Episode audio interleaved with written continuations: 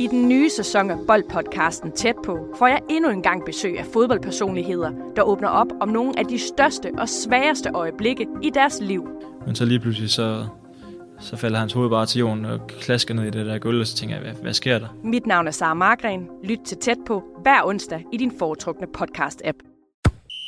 Du lytter til en podcast fra Bold.dk.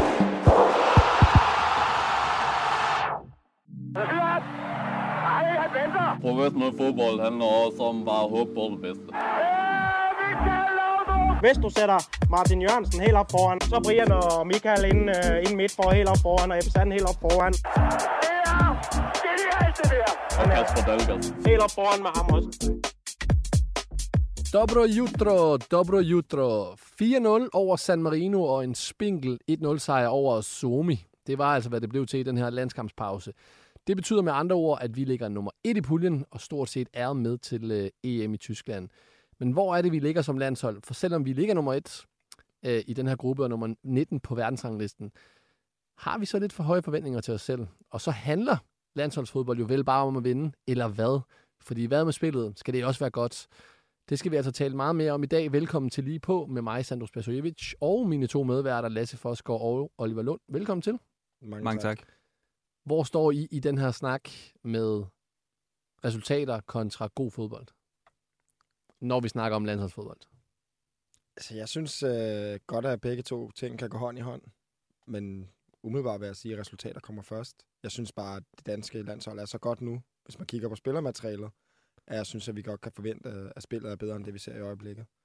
Men, øh, men når det så er sagt, så synes jeg resultatmæssigt, at vi kommer tilbage på sporet nu. Men øh, spillemæssigt synes jeg ikke, vi har haft det turnaround, man havde håbet på. Der tænker vi alle sammen stadig tilbage på, øh, på den EM-feber og så videre, der var i Danmark, og da, da spillet var, var helt, helt i top. Og det tror jeg måske også gør, at vi har vores forventninger lidt urealistisk højt nu i forhold til, hvad, hvad højt Danmark kan nå, nå tilbage til, fordi at det var virkelig noget af det bedste, måske vi har set Danmark nogensinde spille. Og lige nu der er det ja, ikke så prangende, lad os kalde det det. Vi skal dykke ned i, øh, i, i begge kampe om lidt, men og Olli, det her med igen øh, at vinde som fodboldspiller. Nu møder man San Marino i, i den første kamp, men landsholdslejren lige nu her, efter de her to sejre, er de ligeglade, tror du, med, øh, med de to? Øh, altså, at, det var, at spillet måske ikke var det bedste? Ja, jeg tror, de er ligeglade med, at spillet ikke var det bedste. Altså, jeg tror, selvfølgelig er der, er der øh, hvad hedder det, grupperne for, for, for udvikling. Øh, men lige nu tror jeg, de er ligeglade. Selvfølgelig så overordnet set vil man jo gerne spille mere dynamisk, end Danmark har gjort i de her to kampe. Men altså, de har fået to sejre, de, de har fået, hvad de kom efter. Så kan det godt være, at det var en walk over den ene, og den, den anden blev slæbt hjem. Men, øh, men så længe der ikke sker det, der skete i Kazakhstan, så, øh, så all good. Lad os se på, hvad I synes. I dag der skal vi kigge tilbage på de to kampe, og så skal vi kigge fremad. Let's go. Det bliver jo aldrig til vores fordel. Vi er det mest scorende hold i Danmark, og så skal vi spille på det her lort. Jeg synes bare, det er pinligt. Vi har sagt, vi har sagt det så mange gange. Tredje ubesejret, tror jeg næsten, på det her lort her. Men, øh, men det er pinligt, at øh, det skal være en fordel for alle andre at spille på vores hjemmebane. Nå, lad os lige tage fat i, øh, i kampene mod øh, San Marino og, og Finland. For Lasse, var du skuffet over øh, Danmarks indsats mod San Marino? Lad os bare tage den som det første. Ja, spillemæssigt var kan jeg være helt ærlig at sige. Altså, resultatet var jo, hvad, hvad det var. Det, jeg tror, de fleste havde forventet, at Danmark ville vinde den kamp. Tror jeg også, øh, San Marino-spillere selv havde. Så var det kun et spørgsmål om, hvor, hvor meget øh, scoren skulle blive. Men ja, jeg sidder stadig med følelsen af, at der er en masse uforløst i det danske landshold, og øh, flere spillerne, som jeg overhovedet ikke synes rammer det niveau, vi har set tidligere. Og derfor øh, er jeg selvfølgelig skuffet, og det er meget den kritik, man ligesom, øh, der opstår af det her, den vil selvfølgelig blive rettet mod julemand. Og det er jo fair nok, han er træ, træneren for holdet. Det er ham, der er lederen. Det er, det er ham, pilen peger på, hvis det er. Men øh, jeg vil sige, et eller andet sted, så, så kan jeg sgu også godt bare et eller andet sted tænke sådan, jamen, altså, tre point og tre point, og jeg tror, efter den periode, Danmark har været i, nu noget Olle lige at snakke om Kazakhstan, og det spøvelse, der var for den kamp der, det var virkelig altså, en ordentlig dukker i forhold til efter VM så tror jeg lige nu, der må vi bare tage til takke med, at det danske hold, de skal have nogle resultater og få selvtiden tilbage, fordi lige nu, der ligner det danske hold og spillerne bare, at de, øh, ja, de, de kæmper lidt med det pres, der er fra, fra befolkningen og fra, fra medier og andre, som har været meget på nakken af ham, øh, berettiget. Øhm, så derfor så tror jeg virkelig, der er fokus på nu, at vi bare skal have nogle resultater, som har spillet kommet derefter. Og jeg synes jo også, man ser på spillerne, at det var en monsterforløsning for dem, da, da slutfløjtet det først lød. Og vi ser dem alle sammen storme ind mod hinanden. Kasper Schmeichel, han skriger. Altså, han kan godt lide at skrige, og det synes jeg også fedt, men, Mhm. men han skreg ekstra meget, og, og man kunne se, at de mødtes alle sammen og stod i en rundkreds i lang tid. Jeg tror, det her det var virkelig lidt en, en sten, der, der faldt fra hjertet, fordi at der vil jo selvfølgelig være en eller anden frygt for, at hvis, hvis man misser EM, hvis det skulle ske, og det ville et nederlag i dag godt kunne have gjort mere sandsynligt, eller øh, EM selvfølgelig, så ville det jo altså virkelig kunne ændre, altså så ville det opløse det her julemand. Øh, De ville jo stadig godt kunne have afgjort det selv. det fordi de de stadig sagtens- havde Kazakhstan og sagtens, Slovenien. Og jeg siger jo heller ikke, at det var det, der ville ske, men der er ikke nogen tvivl om, at den frygt vil blive meget mere reel. Og så tror jeg godt, alle ved, at det her er julemandæren, øh, og det hold, som der har været og spillet meget sammen, mange af de samme spillere, det vil formentlig blive blæst til atomer. Men jeg tror også, at det, det, det vi forventer af det danske landshold, det er lige så sprudlende en effekt, det havde altså, på det tidspunkt. Altså, det, det har det bare ikke rigtig mere. Altså, lige, det, der, luften er gået ud af ballonen. Lige nu er det sådan lidt øh, meget, meget plain med det danske landshold. Øh, og man, man vil jo gerne have den der fællesskabsfølelse, som man, som man havde. Øh, men øh, men den, den har bare ikke øh, været der, altså på grund af, spil, spillet ikke har været dynamisk, spillet har ikke været sprudlende, man har ikke rigtig kunne mærke energien på samme måde. Øh, og, og det er nok meget naturligt, at den energi ikke er til stede i, øh, i kvalkampene. Men, øh, men, men jeg synes personligt, det var rigtig, rigtig dejligt, som du også øh, sagde, at, at se, hvor meget det betød for spillerne. Altså sådan, og det, det, det, jeg synes bestemt, der er, der er noget at bygge videre på, selvom spillet ikke lige sidder i skabet. Men Olli, energien, den skal sgu være der til de her kvalkampe. Altså, man har 10, 10 af slagsen, mm. så skal man til et EM, og man har præsteret elendigt til et VM. Så, så der er vel ikke nogen undskyldninger. Altså, jeg sidder også... Nu kan du så få mit take, eller Ja. nu kan I få mit take. Jeg synes, det er elendigt, øh, den måde, man håndterede San Marino-kampen på. Altså foran 3-0 i første halvleg, hvor jeg synes egentlig, at det var ganske okay. Og man forventer, at man træder ind til en anden halvleg, hvor det er, at de her San Marino-spillere, de, øh, som, altså, to spillere, som spiller i Serie D, mener jeg det var, de, de var der ikke. Øh, tilbage står C-spillere øh, fra den italienske liga, og altså spillere, hvor det er, at det er ligesom dengang I spillede pokalturneringen, når I mødte, hvad ved jeg, Dølle Fjellemuse, TPI, ikke engang. Altså, oh, oh, oh, ikke forklare en dølle Nej, men bare for at sammenligne. altså, det er, det, vi, det er der, vi er. Vi må regne med, at de her spillere også i anden halvleg måtte gå ned rent, øh, hvad hedder det, øh, med kondition og så videre. Derfor må man lave sølle et, et skud på mål, og det var Christian Eriksens spark til allersidst. Men som jeg- ikke engang er et spark. Men jeg tror også, altså, jeg tror godt, du kan lave en sammenligning der. Jeg tror også, at for Dølle Fjelle Muse i sådan en kamp, så vil det være det største kamp for dem. Øh, og samtidig, altså på samme måde, så alle de hold, Danmark møder i kvalden, det er den største kamp i gruppen for dem, det er at møde Danmark. Og på, på omvendt, så når, når danskerne kommer til landsholdssamlinger, de skal møde de her hold, så tænk, så jeg ved ikke, om tanken er, at det er en walk-over, men tanken er i hvert fald, når vi skal møde nogle ikke så gode hold, vi skal på nogle ikke så fede mm. øh, ture. Altså det er jo ikke, fordi det er Spanien og Portugal, de møder, hvor de skal ud og vise sig frem. Altså så min, min anke er ikke, at øh, de ikke skal være der. Min anke er, at motivationen for de spillere, de møder, er noget højere end den, som, som de bringer til bordet. Ja, ja, men der sidder alligevel 35.000 på stadionet. Ja, og, og de, og de forventer bliver en også, indsats. og spillerne lovpriser det også efterfølgende, Ja. ja. og, og det synes jeg også er berettet, fordi sikke en opbakning, og det det, det landsholdsfodbold kan, det er at bringe folk sammen, og det kræver en, øh, en, en, en vis energi, og, og den energi har vi ikke rigtig set for Danmark i, øh, i EM-kvalden indtil videre. Men Jeg, jeg, altså- jeg, synes, jeg synes, det, opbakningen til landsholdet, synes jeg er vanvittigt. Det synes jeg, den var her i Finland igen også. Altså jeg føler virkelig, hvis man kigger, i hvert fald i den tid, som jeg har, har fulgt Danmark, øh, helt tilbage selvfølgelig fra, da det var helt fantastisk i 92, da jeg var 6 år gammel, og Danmark vandt EM, så synes jeg jo generelt, at de sidste par år har opbakningen efter corona her været fuldstændig fantastisk. Mm. Og derfor synes jeg også, det er helt fair, at folk øh, også kan få forventninger øh, til, hvad man kommer ind og ser. Altså vi møder San Marino, et hold, der ikke har vundet, jeg tror det var 19 år, vi, vi lige snakker om herinde. Hvilket jo, så forventer man et dansk hold, der går ud og vil prøve at angribe kampen og spille fantastisk fodbold og komme tilbage på sporet. Og så ender man alligevel med at være lidt småskuffet efter kampen. Jeg tror, mange af de kampe, nu snakker vi lidt om det her med pokalkampe, mig og Olli har selv prøvet at spille de her kampe, hvor at man skal ud og møde et hold, hvor alle forventer, at du skal vinde, og du kan ikke andet end at tabe på den kamp nærmest. De kampe og det der pres af, at du skal vinde alle kampe, også mod Finland, som er et du ved, fint fodboldhold, og man, at, at gå ind til kampe og skulle vinde dem, det er en eller anden fed følelse, når man har selvtillid. Fordi så er det nemlig, selvfølgelig skal vi det, og det kan vi godt klare det her. Men hvis du føler dig lidt presset, så er det ikke så sjovt. Altså, så kan det hurtigt blive, du ved, den anden side af sværet, hvor så begynder det lige pludselig, at, så begynder man, øh, synes det bliver sagt fint tv, at rulle bolden videre til den næste. Der er ikke nogen, der har lyst til at være ham, der laver fejlen. Der er ikke nogen, der har lyst til at tage det der løb, eller være modig og lave noget. Fordi at alle øh, koncentrerer sig så meget om sig selv, og der er ikke nogen, der har lyst til at lave det øh, spektakulære, eller det har man måske ikke lige overskud til. Og så bliver det bare sådan noget boldflytteri. Mm. Mm. Altså, så bliver det bare kønsløst. Ja. Altså, det er... Og det synes jeg også er det, vi så, altså det blandt andet i dag, altså sådan, hvor, hvor meget, det, det virker lidt som, altså sådan, med al respekt for, for Nordsjælland, men Nordsjælland 2.0, ikke? Altså sådan, hvor det bliver flyttet fra side til side, og, og den der manglende direktehed, altså den, den synes jeg virkelig er manglet i dag. Når du altså, siger Nordsjælland 2.0, mener du så det gamle, altså bare lige for, Ja, fordi, det gamle, altså okay, det gamle Nordsjælland. Det nye Nordsjælland ja, ja, er... ja, det men det er også det, jeg siger. Okay. Altså det gamle Nordsjælland, altså sådan, hvor du... Det gamle du, Nordsjælland, helt det gamle. Du gik op, de vandt du gik... mesterskabet. Ja, men helt, det er det helt gamle med Okay, Nordsjælland, dengang, os vandt med Julemand også. Der, der minder det jo meget sådan Barcelona tiki-taka. Ja, ja, Det fuldstændig. Det, men nu er det mere direkte, så det er jo, det er fair at sige. Men jeg, jeg forstår, hvad du mener. Ja, ja, altså okay, lad mig prøve at komme ind til hovedpointen af det. Det er, det er boldbesiddelse frem for alt, ja. Ja. altså sådan, som, som Nordsjælland har været kendt for over en længere periode. Ja, Nordsjælland har vundet mesterskaber og sådan, men grundlæggende, den, den, den sådan, pointen er i forhold til boldbesiddelse. Og vi har jo rigtig meget boldbesiddelse i dag, men selve direkteheden og dynamikken i spillet er, var, var bare væk. Altså, ja. Og så scorer øh, Højbjerg et øh, kanonmål til sidst, men det kommer jo også ud af ingenting. Altså sådan, vi står og spiller på, på kanten af feltet, og vi er så rigtig, rigtig dygtige defensivt, og vi, øh, vi er ikke sårbare i omstillingsfasen. Vi snakkede om Pukki, øh, der, der var, også var altså sådan, en, skygge af han sit gamle han- jeg, ikke? Han er, ja. Han er tæt på, på alderdomshjemmet. Men Ja, ligger, vi, ligger vi for meget... Altså, nu er jeg en af kritikerne af den her San Marino-kamp. Men et eller andet sted handler det måske også for spillerne om, at de bare kiggede frem mod Finland-kampen, og det her var en kamp, der skulle overstås. Ligger også kritikere for meget i den kamp? Og nu skal I, for jeg har et modsvar til det, I siger så efter. Ja, okay.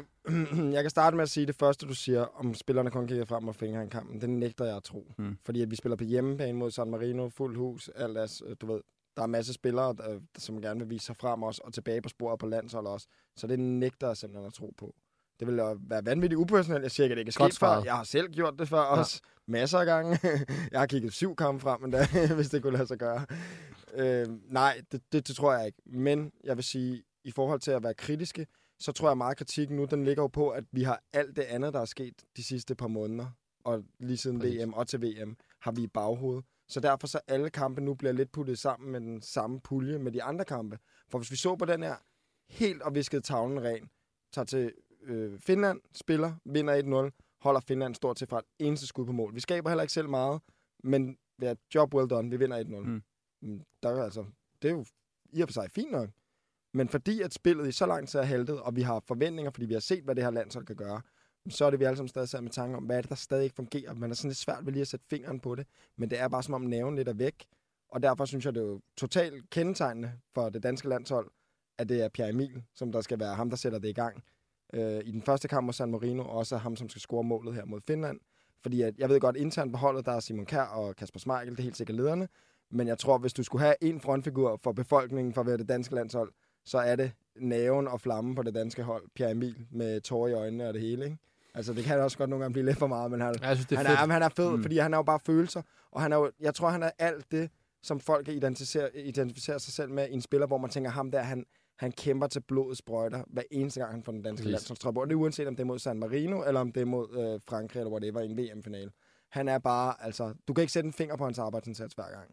Men hvad med, hvis vi kigger på, øh, på selve trupudvælgelsen frem mod de her to kampe? Der blev jo så også lavet om undervejs fra kamp 1 til kamp 2.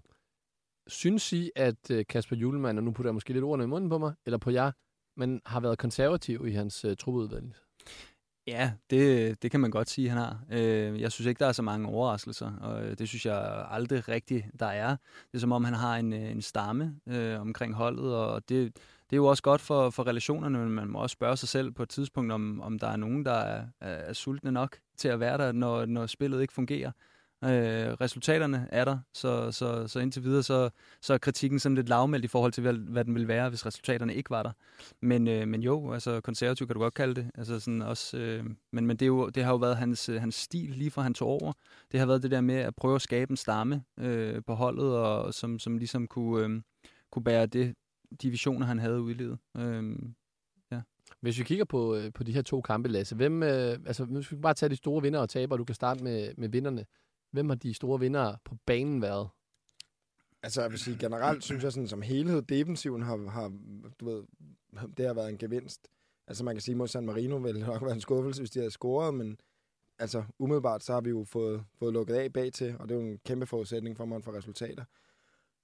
Så Pierre Emil har selvfølgelig nok været den største vinder af det her. Altså det er ham, som som sagt øh, sætter os kamp i gang mod øh, San Marino og scorer der målet mod øh, Finland. Og jeg synes samtidig en spiller som Lindstrøm, som stadig lidt er sådan en, hvor vi ikke siger, okay, han er 100% fast mand. Han har stadig også nogle andre konkurrenter. Jeg synes generelt, han kom godt af det, øh, ud af det, de her to kampe. At øh, han så bliver taget ud, som man gør, det kan jeg undre mig lidt over, fordi jeg synes, en af de store tabere er Andreas Olsen, som jeg synes er milevidt fra det niveau, han har været på tidligere. Og jeg har jo øh, altid tænkt med offensive spillere, at de kan mislykkes med 9 ud af 10 ting, og det gør jeg ikke det store, så længe de lykkes med den ene ting, som der giver et mål eller en assist. Men øh, den ene ting, den leder vi lidt efter i øjeblikket, den er der ikke, og det er jo pisse ærgerligt, både for ham og også for det danske landshold, fordi han er en af dem, der kan gøre forskellen. Altså Andreas Skov Olsen, han er en af de spillere med mest x-faktor på det danske landshold. Men det kører bare ikke lige for ham på landsholdet i øjeblikket. Og jeg føler jo også, at vi må kigge lidt langt efter alternativerne. Fordi at nogle af de spillere, som er alternativer, det kan blandt andet være en Josef Poulsen, det kan blandt andet være en Braithwaite osv. Men det er Gustav spillere Isaksen. som Gustav Isaksen også. Men lad os bare lige tage, hvis vi tager Josef Poulsen og vi tager Braithwaite, så er det to spillere, som jeg tror, vi alle sammen kan sige, har deres bedste landskampsdage øh, dage bag sig. Det tror jeg godt, Ja. jeg kan sige med al Mm. respekt for de to spillere. Og det er to spillere, der har bidraget vanvittigt meget på det danske landshold, og skal have kæmpe ros, flotte karriere. Men deres bedste dage på landsholdet, de er bag sig. Det tror jeg godt, vi alle sammen kan blive enige om. Men hvad, må der ikke sidde spillere, som, nu nævner jeg selv Gustav Isaksen, Darami, som trods alt også var med her i kamp 2, Breathwaite, som ikke kom ind mod, øh, mod Finland, og må kigge over på en Andreas Skovelsen, som alligevel får 80 minutter i kamp 2 her mod Finland, og var måske banens dårligste spiller i første halvleg. Jo, jeg tror 100% at de sidder og kigger og tænker, jamen det kunne jeg, der kunne jeg da godt have gjort en forskel. Men igen, det er jo, der er jo også noget over det med at være omkring landsholdet. Altså, du, man, må, man må jo sidde og undre sig over, hvorfor de beslutninger, der bliver taget, bliver taget. Men, men altså sådan, udefra set, så, så ønsker man jo, at der skal ske et eller andet. Altså, der, må, der skal jo ske et eller andet. Men, men det er jo igen det der med, at, øh, at Julemand, han, han virker til, at han har sine mænd, øh, som, som han virkelig sådan... Øh, Men hvordan har du det med det? jamen, hvordan har jeg det med det? Fordi det hvad, hvis, du var selv var, hvis du selv var spiller, Nå, og ja. havde den her følelse af, at du jo på en eller anden måde ikke kan komme ind i det fine selskab. Ja, men personligt ville jeg da være pist, men det var jo ikke anderledes, end da Morten Olsen var landstræner. Morten Olsen havde da også sine mænd hele vejen igennem. Men og det der var var også mange... mange... Sorry, Albert, men det var også Ja, forfærdelige tider. Ja, ja, det var det da. Men, men du, kan ikke, du kan jo ikke lave om. Det er jo ikke en skid anderledes, undskyld øh, mit sprog, øh, Nej, nej, end når man er ude i, i klubberne. Altså sådan, de, du, de trænerne har deres mænd, og det, det er heller ikke anderledes, når du kommer på, på landsholdet, og du skal have nogen, som du stoler på, og som du er tryg ved. Selv som landstræner, og lige meget hvor sikker han står og virker i sin sag, jamen, så har han stadig nogen, som han, skal, han, som han i sit øh, jeg føler, at han stoler på, som han skal have ind på banen, og der må Andreas Årsgaard Olsen være en af dem. Du bliver også nødt til at have en eller anden stamme på holdet. Altså, du kan ikke bare blive ved med at bare køre 11 nye spillere ind, eller i hvert fald skifte meget ud. Du bliver nødt til at have 6, 7, 8 mand, helst nok omkring de 8-9 stykker, som stort set spiller hver Men hvem er gang. stammen på det danske Men jeg, men jeg tror også, Jamen, at vi det, snakker... det, og den er jo på, på nogle måder lidt i opbrud. Altså man kan sige, nu har vi en kamp her mod San Marino, hvor Simon Kjær spiller, men det var nok ikke der, hvor det var startopstillingen, startopstillingen. Det var nok mere her mod Finland, hvor vi har Joachim Andersen og Andreas Christensen. Altså for mig, der er det forsvaret fremadrettet. Ja, Det er bare for mig. Ja. Altså, og der kan du begynde også at snakke om formationer og så videre, hvordan det skal være. Men for mig, der er det de to, der skal spille i midterforsvar sammen. Så har du Mæle og Nissen på bakkerne. Begge to super solide. Altså Nissen nok lidt bedre defensivt, og Mæle nok lidt mere sprudende offensivt, kan vi sige. Og så efter det, synes jeg jo også på den centrale midt nu, at vi begynder at være sådan lidt, okay, vi har i lang tid været vant til, at der har været den her akse her med Delaney, der har været Christian Eriksen, der har været Nørgaard og så videre, øh, Pierre Emil Højberg. Og det er sådan som om, at det eneste er rigtig sådan, de, dem jeg føler, som der skal spille lige nu, det er Pierre Emil, og det er Christian Eriksen. Ja. Og efter det begynder jeg sådan, sådan lidt, så har vi også Mathias Jensen, der er lidt, men han spillede ikke specielt godt forleden. Og så begynder jeg at tænke, det er her, hvor der måske godt kan komme en eller anden, måske, og der måske kan være manden fremadrettet, en Philip Billing eller whatever, mm. som måske kan være svaret fremadrettet. Fordi jeg føler lige nu, der er det ikke den der centrale midterakse derinde, der går ind og dominerer kampen og sætter sig på det, og det, det, altså, det bliver bare boldflytteri. Altså, det bliver, det bliver sgu lidt... Øh, Men jeg, lidt men jeg synes, også, jeg synes også, det kunne være rart med en lidt anderledes type som Billing. Altså en, der var ja. lidt mere dynamisk, en, der kommer lidt mere i boksen, en, der supporterer den offensive del lidt mere. Altså fordi Eriksen gør det jo med sin vision, men han er jo ikke en type, der går ind og type, der brager ind i boksen. Delaney så vi jo i dag, han, han er jo ikke bange for at brage ind i boksen. Men, øh, men, men sådan en type som Billing, altså sådan, tror jeg kunne klæde det danske landshold helt vildt godt. Øh, så, så det undrer mig, at han ikke øh, altså, får, får mere for det danske landshold. Men han skal lige udtages jo Jamen først. det er det. Ja, altså bare det, at han ikke er udtaget. Det er en mand, der spiller øh, fast i Premier League. Altså, Han har spillet øh, 356 minutter i Premier League den her sæson. Mm. Øh, sp- spiller i Premier League. Øh, det er også meget en gåde, han ikke er udtaget, men, men nu nævner du selv Delaney. Men det er også ligesom, altså, det er ikke fordi, jeg skal putte ord i munden på, på Julemand eller noget her, men ligesom en træner har nogle favoritter, så er der jo også nogle, de måske af en eller anden årsag ikke er så varme på. Og jeg mener jo også, når man tager en spiller som Billing, og man siger, okay, han spiller fast i Premier League hver eneste gang, spiller stort set fuldtid hver gang, og han bare er ude for truppen, altså at være tit, og han har tit været det emne, der har været snakket om, så begynder man jo også at tænke, at der er et eller andet i Billings spil, som Kasper Julemand ikke er specielt varm på. Eller Ja, måden, han han spiller på, spiller- han ikke synes passer ind Ja. på det danske landshold. Men, men nu, nu bare for at tage Ja, ja. Delaney, den han kommer ind her i, i kamp 2 mod Mm. mm. Finland, og synes jeg jo lige præcis bringer det, som Danmark manglede. Enig. Han kommer med noget Enig. power, han Yes. kommer med noget nyt i forhold til de spillere, der var. Og han spiller ikke den nærmeste mand. Han spiller ikke den nærmeste Nej. mand, han bryder kæder, han øh, kvæg med bold, uden Mm. mm. bold, han er tæt på at nå ind til et indlæg med hovedet. Ja, præcis. På meget kort tid, så viser han reelt set, at de 24 minutter, der han blev udtaget, øh, at det var åbenbart nok. Jamen, jeg er enig. Jeg er fuldstændig enig i det, du siger. At det er lige præcis det, Danmark manglede. Da han kommer ind, så sker der noget. Og netop det med dynamikken ændrer sig inde på midten. Og det er midten, det er der, hvor du vinder kampene. Altså, det er de store slag, der bliver taget ind på midten. Og altså sådan, jeg er fuldstændig enig. Han kommer ind og ligger den, den første, nærmest den første aflevering, han har, der smækker han den over øh, for, for venstre over mod højre. Ikke? Altså sådan, kommer i boksen, øh, er, er over det hele. Altså, jeg, jeg kunne rigtig godt lide Delaney's aftryk, og jeg synes også, Delaney er en, der er gået under radaren som en af de faktorer, som ligesom mangler for, at Danmark kan bringe deres spil tilbage mm. til, hvor de var. Øhm, så jeg er rigtig glad for, at du nævner netop Delaney. Jeg, jeg tror også med Delaney, der er det jo meget at man kan sige, hans, hans, hans klubkarriere Mm. har gjort, at han lidt er røget på en, på en detur med, med hele hans fodboldkarriere generelt. Fordi at det jo er gået lidt ned og bare, kan man sige, på den front. Men en ting, man aldrig kan, kan, kan klandre Delaney for ikke at have, det er næven og ilden også. Ja. Fordi at det er også en spiller, som der altså løber igennem væg. Han er jo sådan, når man har billedet inde i hovedet af Delaney, så halvdelen af gangene, så er han med bind for panden, fordi han har flækket et eller andet øh, øjenbryn eller et eller Det er andet. det billede, jeg har af Vikhorst. Ja, ja, ja, men det, er også, det skete Det også otte gange, eller sådan noget. Så var han god. Ja, han scorede hver gang. jo. Han scorede hver gang. Men en ting med Delaney er også bare, han er også bare en hammerende dygtig leder på Ja. ja. banen. Altså, jeg forestiller mig, han er sådan en, der Han sætter noget til ild andre, til folk. Ja, han giver noget til de præcis. andre. Masser af lyd og god Ja. til at pumpe spillerne op. Og, ja, og, og, du ved, det synes jeg både, at Delaney har. Jeg synes, Pierre Emil har det. Øh, en spiller, som ikke er så meget i landsholdsvarmen lige nu, øh, Lukas Lea, som også, du ved, har Mm. haft det der, hvor man tænker, det er sådan en spiller der, der han løber ind i stolpen, hvis det er det, der skal til for Mm. at score et mål, og så skal han ligge på hospitalet i fire dage. Men er det ikke sådan nogen, vi har brug for måske mere i en tid nu her? De her spillere, hvor du, hvor du reelt set, nu tegner jeg det lidt firkantet op, men de har et ufatteligt højt øh, bundniveau, og så måske knap så højt topniveau, og det har Delaney jo selvfølgelig nu, tegner det også bare øh, karikeret op. Men man ved, hvad man får af sådan en spiller, kontra en Andreas Skov Olsen. Ja, eller en Mathias Jensen i stedet for en, en Delaney. Det er jo to forskellige Jamen også typer. bare en Andreas Skov Olsen, som, som, som han er fantastisk, når det kører for ham. Men det kører bare ikke for ham nu her. Men jeg tror også, Andreas Skålsen, der er der også noget potentiale, der stadig snakker ind. Altså sådan, han kan potentielt blive meget bedre, end det han viser. Men altså, det er vel sådan, ikke på så er det- landsholdet? Ja, også på Nej, nej, nej, landsholdet. men Jamen, det jeg er har vel ikke det på også landsholdet, lands- han skal, han skal... Det er jo vel på, til dagligt. Ja, han skal løfte sig op på det niveau, Jo, og så jo. skal han vise det på landsholdet. Men, men min, min overbevisning er, at Julemand skal have Andreas Skålsen til at lykkes som en af hans mænd, Mm. og at, at, at Andreas Skålsen så også har potentialet til at kunne lykkes. Det tror jeg også personligt på. Ja. Altså, og at han har en dårlig landskamp, eller to dårlige landskamp, gør ham ikke til en dårligere spiller. Altså, jeg tror stadig, at han har masser at byde ind med i landsholdsregi, og, øh, og man ikke skal afskrive ham. Øh, men, men jeg er enig i, at når dispositionen in-game, altså, den skal, den skal nok være lidt skarpere. Har I prøvet at være ude, i, når, da I spillede ude i jeres klubber, hvor I havde følelsen af, at træneren favoriserede nogle spillere? Ja, ja. Hvordan er den det- følelse? Han favoriserer altid mig, men det var også, fordi jeg slikkede Ja, røven stort set hver sindssygt, dag. på. Manden derinde dagen Ja, før kamp, der talte sig på Delaney også, holdkortet, der kan du snakke om hjerte og nerve, ikke? Det var lige meget, om det bare var op om hip, hip, hip. Så sådan er der altid.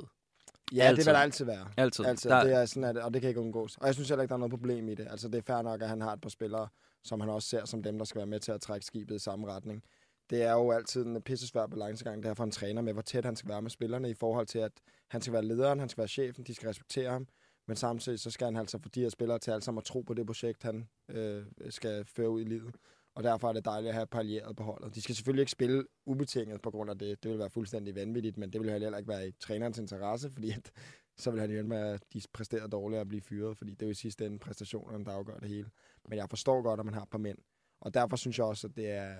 Du ved, det må også være ekstra svært med for eksempel en som Simon Kjær, ikke at skal sidde og afskrive ham på landsholdet, men men er sådan en som ham måske, han ikke kommer til at være lige så stor del af landsholdet fremadrettet også. Og så er der jo nogle andre, der skal tage over, jo. Altså, nu skal vi tale om efter øh, en skiller senere, hvad der skal ske fremadrettet. Men vi kan lige så godt lige bare lige tage Simon Kjær. Han spiller sin øh, 128. landskamp nu her. Han er en kamp efter Peter Schmeichel om at nå landskampsrekorden. Bare lige for at tage ham, Simon Kjær. Er han en af de største danske spillere nogensinde? Øhm, Og det er ja-nej spørgsmål. det tror jeg ikke, jeg kan svare, ja eller nej på. Øhm, Og det behøver du heller ikke. Nej, nej, men jeg Det- tror, altså- også, jeg tror også, at altså sådan, at vi, vi, jeg tror, alle, alle danskere tænker, når- man tænker de største danske spillere, så tænker man EM92. Altså, der, der, mm. der får man sådan en, en masse spillere op, og så Michael Laudrup selvfølgelig.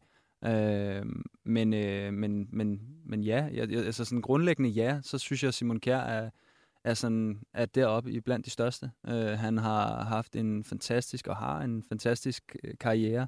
Han er, han er robust og en fantastisk leder på, på landsholdet. Øhm, ja, jeg synes, øh, jeg synes Simon Kjær er, er, er deroppe af. Lad os, altså, lad mig lige med tage en anden så. Christian Eriksen. Ja, absolut. Okay, Top 10 spiller for mig på det danske landshold. Nogensinde. Altså, ja, nogensinde. Altså, jeg, jeg ved godt, EM92, øh, der kan du nærmest putte alle spillere for den trup ind foran alle. Men ja, jeg også Morten synes, Brun. Nej. altså Christian Eriksen var jo lidt ligesom Laudrup en stjerne ud over alle de andre. Altså som bare øh, glimtede endnu mere. Nu kan man sige, nu er der mange af de andre spillere, der er begyndt at komme op i klubber og konkurrere med Christian Eriksen. Mm. Men han var jo ligesom kom, var, kom op og var superstjernen for Danmark på et Mm. mm. tidspunkt, hvor de andre lige var et niveau efter. Nu har vi heldigvis fået en masse andre spillere med op øh, på samme niveau. Altså, vi har jo spillere i øh, de bedste klubber i, i England og i Italien og jeg ved ikke hvad. Så det er jo øh, fantastisk for det danske landshold. Men hvis du kigger på aftrykket i den her generation, så er jeg Christian Eriksen. Mm. Men hvor synes du så, hvis vi kigger tilbage på de her to kampe her, og hans plads og hans øh, præstationer? Oh, det er bare Christian Eriksen. Hver eneste gang, der ikke lige har været sådan, eller hver eneste gang, der lige har været nogle kampe, hvor det måske ikke lige har været super, øh, sådan, hvad kan man sige, øjenfaldende, så skal vi altid snakke om ham. Og jeg synes egentlig, i kamp 1 mod San Marino, det er, han, han han ganske laver okay. to Han, og han scorer et mål. Mm. Altså, det Der er synes meget jeg- svært at være kritisk over for ham. Jeg forstår, jeg forstår godt. Men det er det her med, at under Harreide, der var det, at det var ligesom om under Morten Olsen, der fik han jo aldrig nogensinde forløst Eriksen. Han var også en yngre udgave. Harreide tog det jo så lige pludselig op, og han, ja, i Irland-kampen er det jo måske det bedste eksempel på, der, Mm. der alt kører for Eriksen i den tid. Men hvor ligger vi lige nu her? Jamen, altså, jeg synes, at Julemand har fået rigtig fint output for Christian Eriksen, hvis man kigger på hele perioden generelt. Jeg tror også, vi bliver nødt til at have i mente, at alle modstanderhold vil tænke på at lukke Christian Eriksen ned. Og det skal man ikke tage fejl af. Altså nu, øh, hvis du bare kigger tilbage på, da mig og Olli spillede sammen, der lukkede de altid mig ned, jo, og så kunne Olli komme frem til masser af ting over den anden side. De frygtede ham ikke Det er rigtigt. Jo. sindssygt. Sindssygt, ting. Altså, Altså, er meget varmt i studiet, men Ja, altså, det- for os hjerne har nu han- kortsluttet nu. Nu er han klar til at lange ind Skal over op for aircondition igen nu. Nej, altså, de andre modstandere vil også prøve at gøre det så svært for Christian Eriksen, som de kan. Så kan vi godt stadig snakke om, at vi kunne ønske os endnu mere fra ham. Men øh, jeg tror generelt, at han har svære vilkår, og øh, han gør jo også en, hvad han prøver hele tiden at finde de der rum ind imellem modstandernes kæder, hvor han ligesom kan, kan blive bindet få fat i bolden, og så øh, sætte den sidste afgørende aflevering til det sidste. Og det er altså bare svært nogle gange, når man, når man møder hold, som alle sammen øh, er klar til bare at forsvare målet med liv og sjæl, fordi de møder et dansk hold, som er det bedste i gruppen. Men man kigger jo også, altså der er jo, der er jo mange, inklusive mig selv, der kigger over på ham, når det er, at det ikke kører, fordi mm. man forventer sig noget mere af ham. Det er jo, ja, det er jo klart, når, undskyld. Ja, men det er jo bare for at sige, at vi møder jo to landshold her, især øh, første gang, men også i, øh, i San Marino, der jo står så langt tilbage på banen, og det vil sige, at man møder jo stort set 11 spillere, som man har foran sig, når man skal spille og åbne op. Præcis. Og det ved I også godt. Det er vanvittigt svært. Så hvad er det, man skal gøre i de her situationer? Altså, fordi Eriksen siger jo også, man, man kunne ikke sparke på mål, fordi der var 16 spillere foran en. Mm. Men alligevel, i, altså, hvad er det? Hvordan bløder man sådan et forsvar op? Jamen, hvordan bløder man sådan et forsvar op? Det er jo et rigtig godt spørgsmål. Altså, sådan, det kan jo ske på forskellige måder. Men, øh, men som udgangspunkt kan jeg godt forstå, man, altså bare lige for at tage den første del af det, at man har de forventninger, forventninger til Christian Eriksen, fordi han er jo netop sådan en spiller, sådan en visionær spiller, der kan lukke sådan et forsvar op Mm. med en god aflevering, en god øh, stikning, øh, et skud, et skud, langskud på mål. Øh, han, han har også et frispark, øh, frisparksforsøg, der er tæt på at gå ind i dag. Ikke? Altså sådan, Ja. han, har, han har noget ekstra, men jeg tror i sådan en situation, hvor, at, øh, hvor at man bare har presset holdet så langt tilbage, jamen så, så skal der nogle, øh, et, der skal nogle tilfældigheder til nogle gange, men, men man skal bare være voldsomt dygtig til at blive ved med at lægge presset, blive ved med at køre dem, køre dem øh, trætte, øh, og så skal tingene nok opstå. Øh, og det, nogle gange gør de jo ikke. Altså, Mourinho og, og Inter vinder jo øh, Champions League på at være på destruktiv fodbold, ikke? Så destruktiv fodbold er jo også... Ah, lad være ikke, ikke køre italiensk Åh, fodbold. ja, Jo, ja, jo, ja, jo, ja, jo, ja, totalt ja. destruktiv fodbold. Og nu, det kan godt være, at jeg bliver upopulær på det, men altså, Jeg holder, hold op. den, jeg holder mod den her Ja. med to tag. Men, Nej, men er bare for at sige, at det har også sin, øh, det har også sin plads i fodbold. Men, øh, men det, det gør det bare enormt svært, når, når man gerne vil være det der offensive, øh, sprudlende hold, øh, at bryde de ting ned. Det er jo Catenaccio-fodbold. Du det sådan der. Ja, ja, altså... Ja. Nej, jeg synes, det er, for, jeg synes, det er horribelt at se på. Altså. Ja. Det er, Der kan jeg ikke være med. det Der kan jeg ikke det være med. Han, han, han, han, han, Olli går åbenbart i teater hver gang. Nu tager vi, nu, nu, nu nævnte du selv Mourinho, nu tager vi bare lige for at lukke den af her, men øh, med træner Julemand, de her to kampe, det jeg også hæfter mig i, i kamp 2 her, det er, da han øh, ikke har Simon Kjær i startopstillingen, der bruger han nærmest mere tid på at forsvare Simon Kjær, køre ham op, kontra rose de to spillere, der skal spille. Bare lige for at tage den situation først. Øh, Jamen, altså, pff, jeg ved, jeg ved ikke, hvad jeg skal svare det. Jeg, jeg ved jo ikke internt, hvordan Simon Kjær han håndterer det her. Det er jo ikke, fordi Simon Kjær decideret er fravalgt, men det er jo tydeligt at se. Er han ikke det? Jo, men det er han jo. Det, det er også jeg vil sige. Men det er bare, hvis vi, vi, han, vi har ikke fået at vide, du ved, nu er det dem, vi satser på eller noget, fordi at der er jo stadig en anden respekt omkring Simon Kjær, og, og et eller andet, man prøver lidt, eller julemanden lidt prøver at bevare, og at der ikke kommer den her, øh, jeg kan sige, sige, kritik udefra, men at prøve at holde snakken lidt nede i medierne om det. Men altså, det er jo bare naturligt, på et eller andet tidspunkt skal det ske, og nogle spillere er gode til at håndtere og nogle spillere er ikke så gode til at håndtere det. Umiddelbart udefra set, synes jeg, det virker som om Simon Kjær gør alt, hvad han kan for at hjælpe holdet også. Mm. Jeg tror også, han er meget ydmyg omkring det med landsholdet. Han har altid virket som om, at det var et stort privilegie, og det er det jo selvfølgelig også.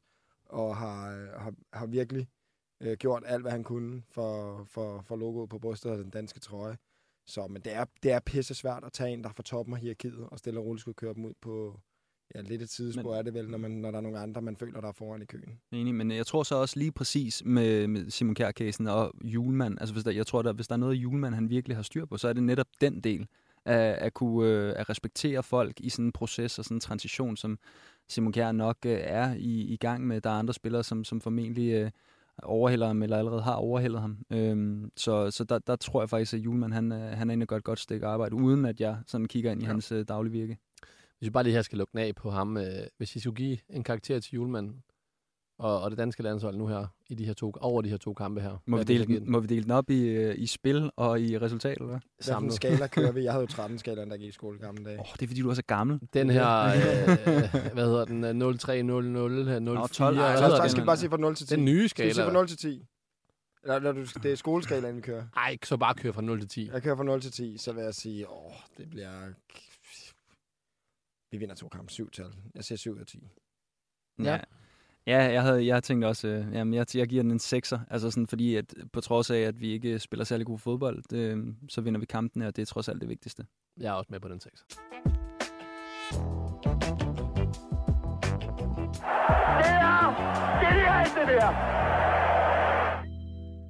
Nå, lad os lige kigge øh, en smule fremad, fordi øh, vi startede snakken med at kigge på det her med, at øh, hvor populært landsholdet er. Der var en af jer, der nævnte det her med, at, at det havde været vanvittigt populært, og så oplever det måske en lidt en bølgedal nu her. Hvor står vi henne øh, nu her, Olli? Jeg tror stadig, landsholdet landsholdet er stadig mega populært, og vi skal alle sammen bakke op om det. Det er vigtigt, at vi støtter det danske landshold. Det er vigtigt, at vi tager på øh, away-ture og, øh, og kommer ind i parken og, og ser dem og støtter drengene. Øhm, fordi det, det, det, et eller andet sted, så føler jeg også, at de har gjort sig fortjent til det. Jeg føler, de, de, de har... Altså, har de noget i kan man sige? banken? Er det det, du siger? Nej, men jeg føler, de har gjort sig fortjent til, til at folk kommer og støtter dem. Jeg, jeg føler, at de er berettiget til, til den opbakning, de, de får. Jeg, jeg, jeg synes, øh, før, øh, før Harreide kom til, der synes jeg egentlig, at landsholdsfodbold var meget kedeligt. Mm. Øhm, og det synes jeg, der er blevet lavet virkelig om på. Øhm, så, så jeg synes også, at øh, jeg synes, det udtryk, de har, de har haft øh, over den seneste periode, er lidt ærgerligt, fordi at det, der, det, der må ikke gå hul på den nu. Altså, nu skal vi blive ved med at hype det. vi skal blive ved med at synes, det er fedt at gå til fodbold, fordi fodbold er bare en charmerende og, og fed sport. Men hvor, altså, hvor lang tid kan man trække på den? Fordi der er en VM-slutrunde, som var katastrofal. Og så har der været en kvalifikation nu her til EM, hvor der har været øh, blummeren i Kazakhstan, som det helt rette eksempel. Så hvor galt, fordi at popularitetsmæssigt, der følger resultaterne vel med. Grunden til, at det var så godt under Harreide, var jo, at netop spillet på banen måske ikke var super, men resultaterne var super. Så er det, når resultaterne er gode, at vi er med som fans. Jeg tror generelt, på grund af det niveau, vi ser, de danske spillere har, og de, den hylde, de spiller på i udlandet, så tror jeg, at vores forventninger til det danske landshold er måske større end nogensinde. Det tror, det tror jeg helt, helt ærligt. Nu?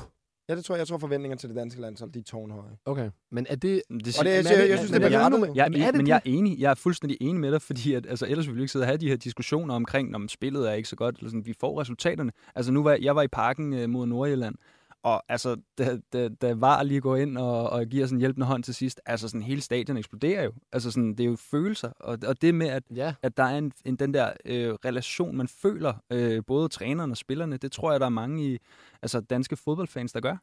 Ja, jamen, jeg, jeg, jeg, tror, jeg tror også det lidt, det går hånd i hånd med begejstringen for det danske landshold, der er, og den der opbakning, der er.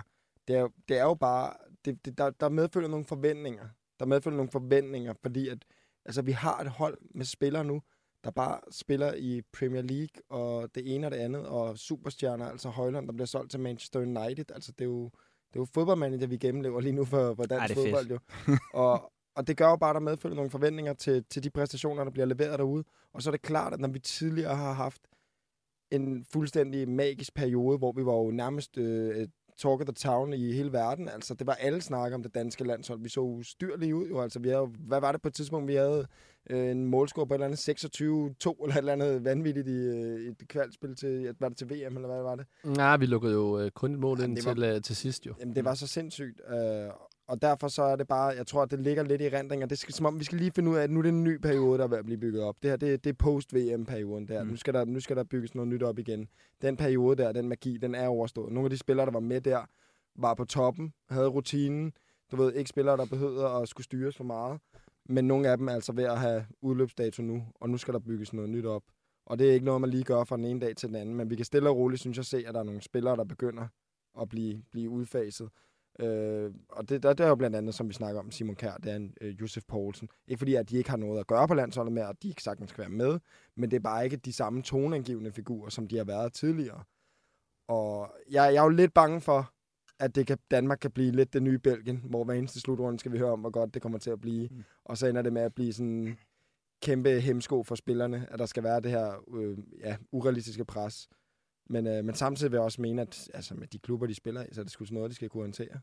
Men har vi lidt for høje forventninger til, øh, til Danmark? Fordi at, nu, nu tager jeg bare den her verdensrangliste igen, og det er jo ikke fordi, den bare er ens med, hvordan øh, hvad hedder det, landene er. Men vi ligger nummer 19. Hvis vi tager den her EM-slutrunde, hvor det alt var helt fantastisk, startede selvfølgelig katastrofalt, endte senere godt, men der, der taber man jo til Finland til at starte med, den tager sig ud af ligningen. Så har man en, en, øh, en Belgien-kamp, man taber 2-1, og man vinder over Rusland 4-1. Derefter møder man Wales og Tjekkiet, som jo ikke ligefrem er store nationer. Mm. Og så kommer man hele vejen til en semifinal, hvor man så ryger ud til England. Det vil sige, alt det her er bygget op omkring hele den eufori, der var under en EM-slutrunde, hvor der skete det her med Eriksen, landet kom tilbage, gejsten var vanvittig. Og så indledte man et, øh, en, en VM-kvalifikation, hvor det først var til, i sidste kamp mod, øh, mod Skotland, at man egentlig taber 2-0 til Skotland, hvor man var videre. Det vil sige, at man har bygget alt det her op på lidt en, jeg ved ikke, hvad jeg skal kalde det, sådan lidt en, en, en, en boble, altså lidt en, uh, ligesom noget aktiemarked, det, det crasher, fordi det er blevet kørt op. Og nu tegner jeg det igen ja, bare, fordi ja, ja. det Men ikke, jeg, jeg, forstår godt, jeg forstår godt, hvor du vil hen. og ja. nu, hvor er vi med landsholdet? Fordi at vi forventer jo vel ikke, der var nogen, der talte om, at de var outsiderne til at vinde, eller vi var outsiderne til at skulle konkurrere om titlen til VM. Er det sådan, er vi et eller andet sted imellem? At vi, vi, vi er jo ikke sammen med de bedste nationer i verden, men vi er jo selvfølgelig heller ikke nogen. Er vi the best of the rest-agtigt? Det, det Og tror langt spørgsmål. Ja, ja meget, meget langt spørgsmål. Øh, Kan du huske for, for, ja, jeg, jeg, jeg kan huske del af den. Jeg kan huske det sidste her. Om vi er the best of the rest. Øh, ja, altså jeg synes, det, jeg synes et, jeg synes, vi skal have høje forventninger til landsholdet. Selvfølgelig skal vi det. Vi, vi holder det med vores landshold. Vi skal da håbe, at vores landshold og tro på, at vores landshold vinder hver eneste kamp. Øhm, Men er det hjertet eller i hjernen? Og Jamen, det skal, men landsholdsfodbold skal da, skal da ikke tænkes, det skal føles. Og det, jeg synes netop, det som landsholdet har kunnet, det er at få folket til at føle det. Øh, og det synes jeg da, at, at de skal blive ved med at kunne give os de oplevelser. Og der skal hypen komme fra. Der skal troen komme på landsholdet. Øh, realistisk set, ja, så, så er øh, Danmark nok øh, best of the rest. Øh, de er ikke helt op at kunne konkurrere med de, øh, de største nationer, men, men de er gode nok til at slå øh, midternationerne. Så, så de ligger jo et eller andet sted derimellem. Øhm, og jeg, jeg, jeg tror ikke, man bare valser, altså bare lige været igennem sådan nogle øh, EM og VM øh, kvaller, øh, uden, at, uden at have kvalitet, og, og du kan ikke komme ind til hver landsholdssamling med den samme hype og den samme, hvad kan man sige, øh, i den, den samme boble. Så jeg tror, det er for, for øh, aktørerne i det hele er en ny situation hver gang, hvor de sætter sig selv op. Og den vedholdenhed, den må man bare have respekt for. Og stadig nu her, hvor spillet ikke fungerer, så at være vedholdende og få resultaterne, jamen det skal man have respekt for, fordi det er, det er svært. Men hvem... Ja. Jamen, jeg sad bare og tænkte, altså jeg er en af de første til at sidde, jeg er totalt sofa ser også, der sidder derhjemme og råber og skriger af fjernsynet. Altså det er så, du ved, og det er jo meget, det er også det her, hvad kan man sige, for os skulle handle om, det er, at vi skal sidde og sige, hvad vi mener direkte. Ligesom vi sad i et omklædningsrum, så havde vi alle sammen, alle spillere havde en mening om omklædningsrummet, hvad der skulle ske, hvad der var vejen frem, og hvem der var god, og hvem der var for dårlig, og det ene og det andet. Og det er jo lidt det, vi også sidder og smider ud her. Altså jeg tror sindssygt meget på det danske landshold. Jeg tror sindssygt meget på Kasper Julemand. Jeg tror sindssygt meget på størstedelen af de spillere, der er på det danske landshold. Og jeg kan sagtens se, at det her danske landshold kunne lave noget helt magisk til en slutrunde. Fordi at, nu skal ikke glemme os til EM, da det var, at vi er et kæmpe dive af Ulækker og Størling fra at kunne, øh, altså måske være kommet i en EM-finale.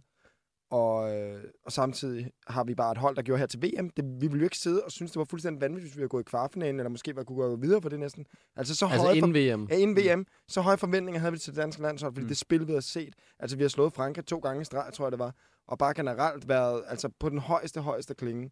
Og derfor har jeg kæmpe tiltro til det her landshold. Men vi skal tilbage på sporet til, til den magi, der var der. Fordi lige nu, der vil vi lige så godt kunne kigge ind i en fiasko igen, som til, til VM. Og derfor så er, føler jeg lidt, det her danske øh, fodboldhold lige nu, det er lidt Dr. Jekyll og Mr. Hyde. Det er lidt øh, enten den totalt øh, kønsløse boldflytteri omgang, eller så er det det her magiske, hvor hele parken det løfter taget, og det hele det går op i en højere enhed, og vi er verdensmester helt lortet. Men altså, det, det er de to sider, jeg føler, der er. Mm. Er enig. Og det er, det er noget af det, som jeg også synes kom igennem i, i dag. Altså man kunne se, hvor meget det betød for alle aktører omkring landsholdet. Og netop det, du siger med Pierre Emil, han har det der x-faktor, og det er, jo, det er jo ham, der ligesom skaber det i den kamp, både ved scoring, men også efterfølgende med, med altså efter kampen med fløjtet af. Altså, Jamen, jeg, føler, det... jeg, jeg føler, hvis du tog alle de danske spil, spillere og satte dem sammen til en krop, så vil, så vil Pierre Emil han vil være hjertet. Han vil være hjertet, der banker derinde. Altså, jeg synes, han er så fed. Men Julemand er vel også under det her med, at de, de respektive spillere spiller til dagligt i deres klubber. Så inden næste gang vi samles, eller vi samles, det lyder som om, at jeg er på landsholdet, men de samles, så er han vel Ej, også... Vi har, landshold, vi har begge to, vi har begge to landshold. Nå, men mig og Olli har da spillet på landsholdet. Skal vi lige snart en snak om det? Er det måske det, der skal være? Nej, nej, mig og Olli har spillet på landsholdet. Men, ja, ah, okay, tak. Vi skal ikke have en snak om, at de har aftalt, at I vil tage landsholdstrøje på, og lade mig være ude af den. Altså, Ah, det er bare for klamt. Nej, men hvor meget, hvor meget øh, Julemand får jo trods alt nogle spillere ind, som har haft en eller anden formkurve. Så han er jo ikke herover, men han er værd herover udtalelsen. Så hvis vi kan kigge på sådan nogle spillere som Breathwaite, Josef Poulsen, kan man tale om, at deres tid er forbi, eller er det den her relation til landsholdet, der er så stærk ved lige præcis de to spillere? Jamen, du kan jo aldrig nogensinde sige, at ens tid er forbi, før den egentlig er forbi. Altså sådan, det, så, så jeg synes, det er... Nu har Josef Poulsen lige øh, altså, kæmpet sig tilbage øh, i Leipzig, og øh, hvis han spiller fra nu af og, og har en god sæson, jamen så er han jo inde i varmen, og så, så er han der også altså, hver evig eneste gang, og kommer til at spille en rolle. Øhm, så så jeg, ja, det, er fandme svært at sige på Men på hvad så med forhånd. den her? Schmeichel. Nu er han så kommet til andre lidt. Mm. Der er en Frederik Rønnow. Mm. Det er den ene. Mm. Den anden, det er Simon Kjær, som vi talte om lige før, kunne stikke landskampsrekorden. Hvis han ikke spiller i Milan, Mm hvordan går hele det puslespil op med de to, som er de største sammen med Eriksen på banen? Jeg tror, stadig, jeg tror stadig, han vil være inde omkring landsholdet, selvom han ikke spiller i Milan. Jeg tror næsten, han kan, ja, han kan, gå, han kan gå et godt stykke tid uden at spille i Milan og stadig være inde omkring landsholdet. Jeg tror ikke, at han vil få så forfærdelig mange øh, minutter, altså at være så vigtig en øh, rolle på banen. Men jeg tror, han har en, øh, en, en kæmpe rolle øh, ude for banen, også sammen med Michael. Det fornemmer man i hvert fald lidt, og Eriksen for den sags skyld. Øh, det fornemmer man i hvert fald lidt udefra. Øhm, og det er jo også en del af det med at have et, øh, et hierarki på et hold, og ligesom nogle af, af de meget, meget erfarne gutter, som, øh, som ligesom tager hånd om de mindre erfarne og, og hjælper dem. Specielt også i sådan nogle kampe, som, som, som i dag, som jo er super, super vigtige. om vi ved det eller ej, så, selvom vi føler, at vi er en bedre øh, fodboldnation end, øh, end Finland, jamen, så lå de jo, øh, så lå de jo foran os inden øh, runden i dag. Så, øhm, så det er vigtigt at have de gutter, der kan vise vejen. Jeg tror, jeg tror heller ikke, altså nu kan vi snakke om Josef Poulsen, hans bedste dage var bag sig. Øh, hvis jeg fik formuleret det som om, at han er færdig på landshold, så tror jeg heller ikke, han er det. Jeg tror bare generelt, at i forhold til, hvis du kigger på nogle af de andre, der er, altså hvis du kigger på Skålsen, hvis du kigger på Lindstrøm, så bringer de jo bare mere lige nu. Altså, og Josef Poulsen har også har været lidt uheldig med skader, og generelt, øh, hvad kan man sige, haft et par lidt broede år, tror jeg godt, man kan kalde det, hvor det måske ikke er gået hans vej. Men han er jo stadig, som jeg husker det, 29 år gammel, og har stadig et par gode år foran sig. Så vi må aldrig afskrive nogle af de spillere her, fordi de har en vanvittig stærk mentalitet. Men jeg tror fremadrettet, der tror jeg, det er andre pin bliver peget på. Men derfor kan der stadig være masser af værdi i at hænge dem som med. Men, men jeg, jeg, jeg, nu, du har nævnt det flere gange, og jeg tror, det er vigtigt også det der med, de skal jo ikke være med kun på grund af det. Mm. Men, Og der, der er det der, hvor, det er der, hvor jeg føler, at loyaliteten ikke kan blive på ben. Man føler lidt, man skylder dem, fordi de har gjort noget før. Altså, det må ikke være der, vi ender jo. Vi skal jo stadig have et mix af spillere, som der gør det rigtig godt nu, og nogen, der er løsningen, eller kan være løsningen måske fremadrettet også. Det skal sgu ikke være bare for mange af dem der, der var det før. Altså, det tror jeg, hånden på hjertet, heller ikke julemand tænker sådan. Jeg ved, at han er nok den danske landsholdstræner, måske nogensinde, på trods af, at Olsen også er sine favoritter, men som mest skal høres for, når han udtager nogle spillere. Fordi hvis der bare er en, der bare har spillet én kamp for FC Nordsjælland U13, så kommer den med det samme. Det er, fordi han er en af julemands gutter. Eller, den kommer tit, ikke? Ja, ja. Du skal også høre om Oliver Andmann. Han har spillet i Nordsjælland også, altså her fra Finland også. Det var, Men det er jo der forskellen på en hjerne, der taler, en analytisk hjerne, eller et, en fan, sofa-fan. Mm. altså, bare se sort på hvidt. Kasper Julemand, han er hyret til at vinde fodboldkamp for det danske landshold. Altså, han kunne ikke være mere ligeglad, tror jeg, med, om de spiller det ene eller det andet sted. Han spiller med de typer, som vil spille, eller er bedst til at spille på den måde, han vil spille fodbold. Og det kan da godt være, at mange af dem har spillet i Nordsjælland, fordi han selv har trænet, og så tænker man, så passer de perfekt til det. Men, men der, jeg tror ikke, du skal være i tvivl om, at han, vil, han kommer ikke til at gøre nogen vendetjenester, og så ender med, at det går på kompromis med, hvad han kommer til at skabe på landsholdet, fordi at, ah, det er vi er jo Nordsjælland-kammerater. Det, det kan folk glemme alt om. Det er Mm. fuldstændig latterligt at snakke om. Og så får bare bare lige lukke den af her. Jeg roste dig i første program. Jeg vil også bare gerne rose uh, Yusuf Poulsen. Helt overall synes jeg, han har haft en helt vanvittig flot karriere. Og jeg synes faktisk, den sæson, han lige har startet nu her i Leipzig, man har, man skal, man, jeg synes, man har haft en tendens nu, måske de sidste par år, med at dømme ham ude. Men han har en, en måde, hvorpå han alligevel lige kommer tilbage. Og han er altså tilbage i, uh, i Leipzigs Han startopstilling. scorer, scorer nogle vanvittigt vigtige mål for det danske landshold, også generelt, og har virkelig også været en af dem, for hvis man siger den her øh, sidste ja, lange periode på, hvad skal vi sige, 5-10 år, der har Josef Poulsen været en af de klart mest bemærkelsesværdige spillere. Øh, og han er jo også typen, som du ikke er i tvivl om, der giver øh, liv og sjæl hver eneste gang på banen. Så der er absolut stadig brug for sådan en som ham. Øh, om det så måske bliver en, en lidt anden rolle, end det har været tidligere. Men indtil nu, vejret er bra, klonen er bra, Morten er bra, hotellet bra, internet fungerer. Selv jeg, som er en gammel mand, tykker, at man, jeg sover godt i sengen. Ingenting at beklage sig over. Nå, nu skal vi tage øh, næste rundes øh, Superliga-resultater, som vi tror, de bliver. Og det er jo to mod en. I kører mod mig. Vi hiver lige notaterne frem her. Og vi, øh, der står Olle, to- Olle, Olle, han hiver jo sådan nogle stats frem, og jeg hiver bare den der roulette frem, hvor det er et kryds 2, hvor den bare kan rotere rundt og tager den Så tilbage. I kan hive lige præcis det frem, I vil. Eller jeg skøjer dernede. Det Jamen. virker ikke. 22-20 fører jeg. Og øh, vi kan bare tage den. Fredagskampen, det er 19-kampen og det jyske derby. Slaget om Midtjylland. Præcis. Viborg mod FC Midtjylland. Hvad har I der? Skal vi gøre det på 3-2-1?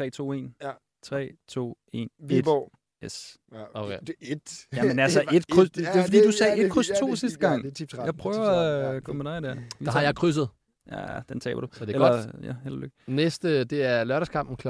16. Det er FC Nordsjælland mod øh, FC København. Altså, jeg har sagt det tidligere.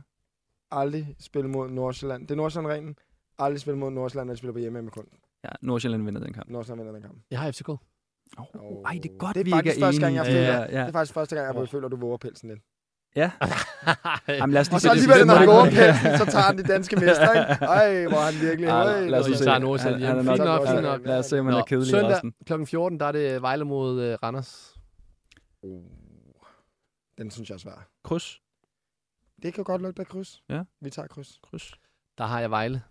Jeg synes simpelthen, Randers har været øh, under al rigtigt. kritik, og jeg synes, Vejle trods alt formået at levere Ja. en fin præstation her til sidst. Det er rigtigt. Men fint, der har vi stadigvæk øh, modsat af hinanden. Så er det 16-kampen med Hvidovre mod øh, Lyngby. Der ved vi jo godt, hvad vi bliver er nødt til at tage. her, jeg er farvet her. Ja, vi tager Lønby. Ja, uh, og jamen, der bliver jeg simpelthen nødt til at tro. Jeg tror godt, øh, jeg, nu har jeg selv været med. Og det er nogle gange sådan en mærkelig ting. Over en periode på 13 år, så kan der bare være et eller andet sted, der er svært at spille for en klub. Og videre, det er bare generelt været et sted, vi har haft det svært med Lyngby. Og jeg ved, at der er mange af de spillere på Lyngbys hold nu, som der stadig også har, har spillet Men det er jo godt med lidt insiderviden her for os. Ja, men altså, jeg vil så sige, det er statistik over til for at blive brudt. Jeg tror, jeg tror lidt på krydset. Og den, hvis jeg går mod min dreng, Jamen, så bliver vi nødt til at stole på så det. bliver vi nødt til at stå på min Sidste gang var det anciennitet, og nu er det mavefornemmelsen. Ja, men vi jeg har med alle altid de føl- altså, ja, ja, ja, næste er gang så er det udseende også. Der, der, der, der, Hvorfor blinker du dernede? Så jeg krydset? Vi tager krydset. 26-50, det bliver et kryds. Også herfra. Sådan. 18 kampen, det er AGF mod øh, Brøndby, og det er den sidste, vi har. Ja. Øhm, Den tager du ordentligt. ja, men den vinder AGF. Den vinder AGF. Ja. Også selvom Brøndby har øh, Den tror jeg gang i AGF. han- en han- han- stime. Den tror jeg sgu AGF Han elsker bare at stige Inge, du. Ja. Og, og, Åh, og, hvad siger du? Elsker dem deroppe. Er du enig i den? Nej, jamen, jeg, det, jeg synes, jeg er GF deroppe. Det, jeg tror bare, Ja, det, synes det er, svært godt. at, det er svært at komme til... GF, du tager ja, din gamle ja. klub. Jamen, øh, jeg har faktisk krydset i den kamp. Brøndby on a roll. Det er kedeligt, ikke? Men, Nå, det er godt, der har vi i hvert fald noget spredelse. men vi, altså, du siger spredelse- Brøn- Brøndby on a noget roll og med steam og sådan nogle ting, og så siger du kryds. Men det er på udebanen. Ja, ja, nå, okay, så det er svært et sted at spille. Jeg forventer, at, hvor mange kampe havde vi her? Vi har, vi har selvfølgelig ikke mandagskampen med, så vi har fem kampe, ikke? Og den står 22-20 til dig. Den står 25 øh, 24 eller sådan noget til os efter den her. Det er godt, du læser IT. Nå. Nå, Nå boys. tak for i aften. Ja. I lige måde, det har været Ja, hyggeligt. Vi ses i næste uge. Ja. Og øh, tak til Alex derude, som har styret øh, mekanikken. Og tak til ham, der står for ventilation inde i rummet. Det er Åh, måske, jeg ved faktisk, hvordan det er var at spille i. Katar nu. Det er Det var- burger. Jeg, jeg er så glad for, at den her er sort, fordi den er helt våd. Og til jer derude, hasta la vista. Professionel fodbold handler også om bare at håbe på det bedste. Hvis du sætter Martin Jørgensen helt op foran, så Brian og Michael ind, øh, ind midt for helt op foran, og Ebbe Sand helt op foran. Og Kasper Dahlgaard. Helt op foran med ham også.